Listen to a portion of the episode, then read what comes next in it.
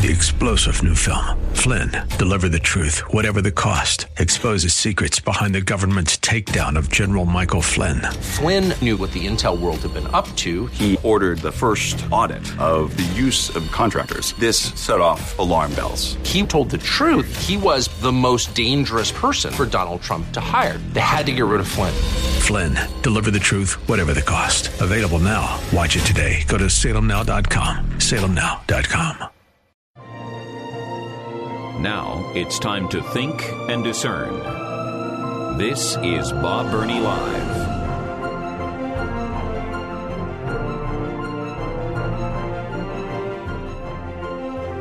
It is the five o'clock hour on Bob Burney Live. Five o'clock in Columbus, Ohio, five o'clock in Tampa, Florida.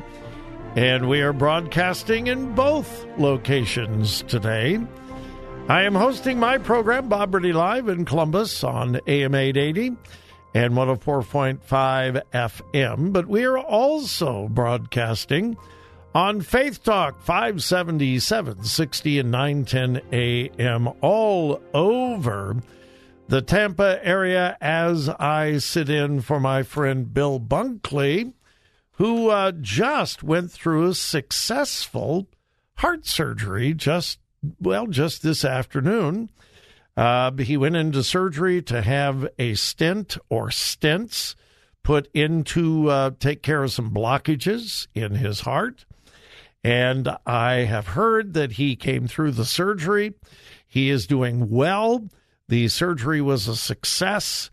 And uh, I think all of us can rejoice. And now we will pray for his very speedy recovery without any kind of complications. Bill is a dear friend, great man of God, great talk show host, and it's always an honor uh, when I can sit in for him occasionally. So, anyway, uh, those of you in Tampa, especially, I know you'll be praying for Bill, but my listeners here in Ohio, I know that they will be praying for Bill as well, and he should be good to go and uh, back on the air very soon. And that's good news for everyone.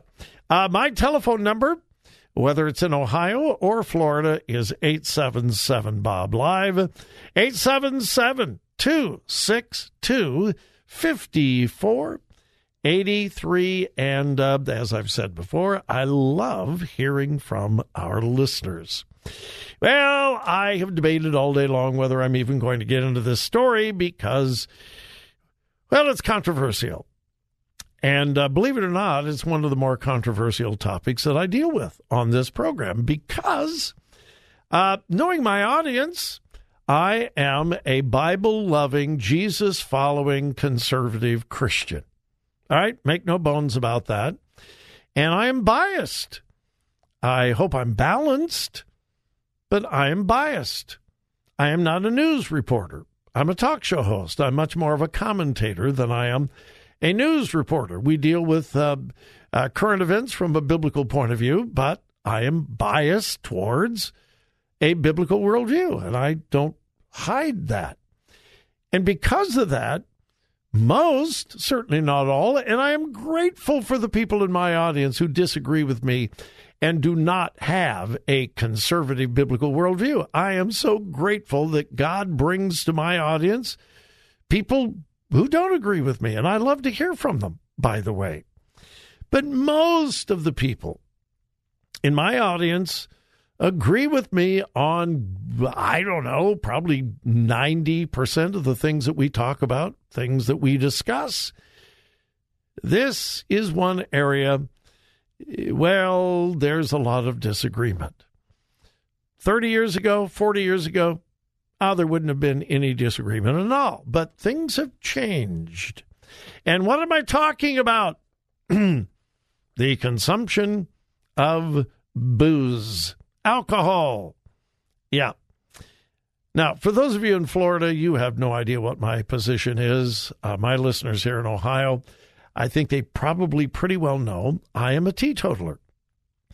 It's not that I'm proud of that, it's just I'm not ashamed of it. I don't drink any alcohol. Well, occasionally I swallow a little bit of mouthwash if you promise not to tell anybody. I'm kidding. Uh, and I have many, many, many reasons for it. I've been over them. Uh, and as I said, my position as a non social drinker was the absolute, overwhelmingly usual response of evangelical Christians 30 years ago, especially 40 years ago. If you were a Bible believing Christian, you didn't drink. That's just the way it was. That has changed. And my goodness, it has changed dramatically. Now, today, social drinking is acceptable by many, if not most, evangelical Christians. Now, everybody's against getting drunk, okay? Everybody, I, I don't believe in getting drunk, but I don't, you know, a little bit of beer here, a little bit of wine here. That is the common position, and it's completely different than it was a few years ago. Uh, and occasionally I bring it up. And, and, and by the way, I, I want to quickly say this, and I mean it. I try very hard not to judge those who don't agree with me. I try very hard not to judge those who disagree with me. And I certainly am not going to judge your spirituality. I am more spiritual than you are because I never drink. Uh uh-uh. uh Nope. That's not me. So I'm going to present this article to you, and because it's controversial, almost without commentary. All right? This is from a completely secular source. Best of Life Online. Uh, for years, it was like a men's health source. Uh, it's a health source. Uh, it's not Christian. I don't. I don't think it's even conservative. But here is the headline: New study says your nightly glass of wine may not be good for you after all. If your evening routine includes a nightly glass of wine, it might be time to think twice about your nightcap. Increasingly, research now suggests that any amount of alcohol consumption can harm your health, causing increased incidence of cancer, heart disease, and more. Now, the reason it deals with that is for several years now, we have been told a little bit of wine every day is really good for you, particularly if if it's red wine. It's good for your heart. It it it it uh, uh, prohibits prevents heart disease. Well, evidently, that research is now ha, has been put into serious question. It goes on. Though the dangers of excessive drinking are well known, some studies are now highlighting the dangers of even moderate alcohol intake. Read on to learn why even one glass of wine could actually be a serious health hazard. And then I skip a couple paragraphs. Experts say that alcohol can trigger serious health conditions by damaging DNA and causing oxidative stress, which prevents our cells from healing. Ultimately, the toll is high. The study authors wrote that one in eight deaths among adults aged 20 to 64 years were attributable to excessive alcohol use. Uh, let me skip a little. Uh, put another way, the increase in absolute cancer risk for those who drink one bottle of wine per week was equal to smoking five cigarettes per week for men and 10 cigarettes per week for women. Of course, if you drink more than the equivalent of one 750 milliliter bottle of wine per week, your risk can increase significantly. And then it goes on to the Centers for Disease Control recommends that women severely limit their alcohol intake, et cetera, et cetera, et cetera. Uh, since the 1970s, the practice of drinking wine in moderation has enjoyed a reputation of being heart healthy. However, scientists now say that the association between wine and heart health is one of correlation, not causation. Then it goes into a big long thing from Vanderbilt University, a study reported in the New York Times, etc. Uh, alcohol itself appears now to provide no additional protection. In other words, it says because of this study at, um, what did I say? Vanderbilt University, what they used to say about wine being good for you, they no longer believe. And let me read this and then we'll go to the break. As research rolls in, it seems to suggest that from a health perspective, the optimal number of weekly drinks is zero. However, if the thought of quitting drinking entirely seems too daunting, cutting down can also provide incremental benefits and may be a more sustainable switch for some people. I pass that along as public service. The early studies that said drinking a little bit of wine is good for your heart the latest research says, uh uh nope, not true. Even small amounts can be harmful to most people's health. Hey, don't shoot the messenger. I'm just I'm just passing it along.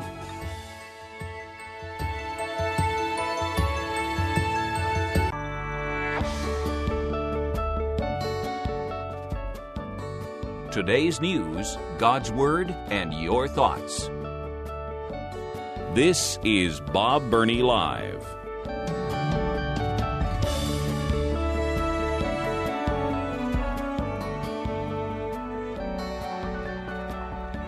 Have you have you noticed how some people just kind of live to protest and demonstrate you find them on the right, you find them on the left, you you find them all. They just kind of live to protest and to demonstrate.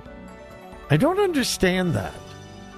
There are times to demonstrate, there are times to protest, but I just can't conceive of this being a life goal. Where can I protest tomorrow? Where can I demonstrate? We uh here in Columbus, Ohio, this has been several years ago um, a group of Christian activists.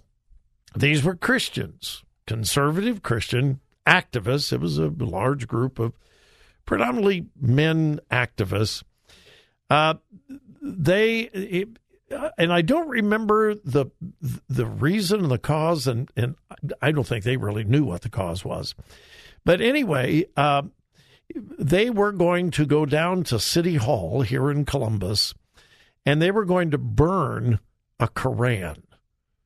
They were protesting Islam, Muslims infiltrating or, or whatever. And uh, they were going to burn a Koran.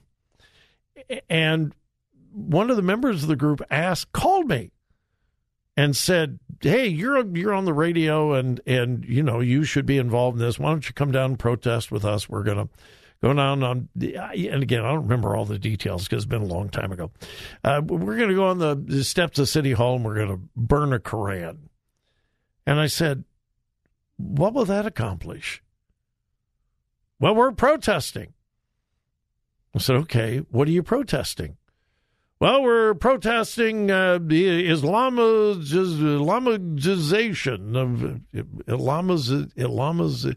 Anyway, the uh, Uh, we're protesting. And I said, What do you hope to accomplish?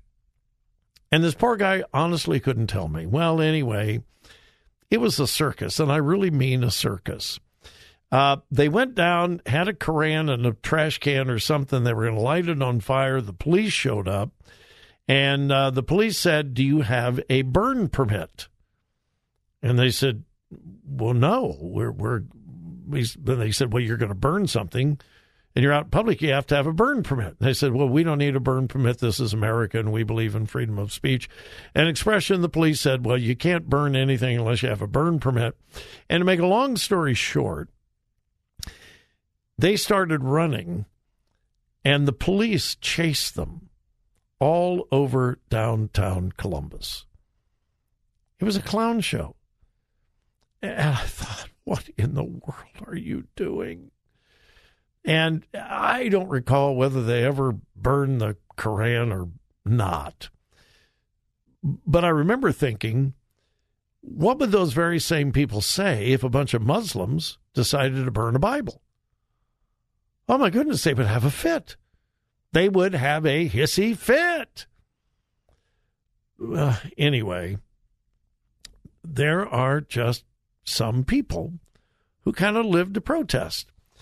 This horrible thing that happened in Memphis, um, the beating death of Tyre Nichols. I, I, have not watched all the video. I have watched enough. I, couldn't stomach it, to be really honest. The beating death of this young black man. I watched enough to realize there was no excuse for the police. None. Zero. Listen, I am a strong supporter of law enforcement, strong supporter. And I understand that they're under enormous stress. And I realize they have to be tough on crime. They never know when somebody's going to pull a gun on them. They never know when somebody's going to become violent with them. And I realize that when they're dealing with really, really tough people, they've, they've got to be tough. But there was no excuse for what happened. And rightfully so. All of the police officers were fired. Uh, I'm hearing today that more have been dismissed, other than just the five. And the five have been charged with second degree murder. And it looks, from the video that I saw, it looks like that's justified. Terrible thing. But all across America, there were protests. We had here in Columbus. Now, in Columbus, we have a black police chief, a black deputy police chief.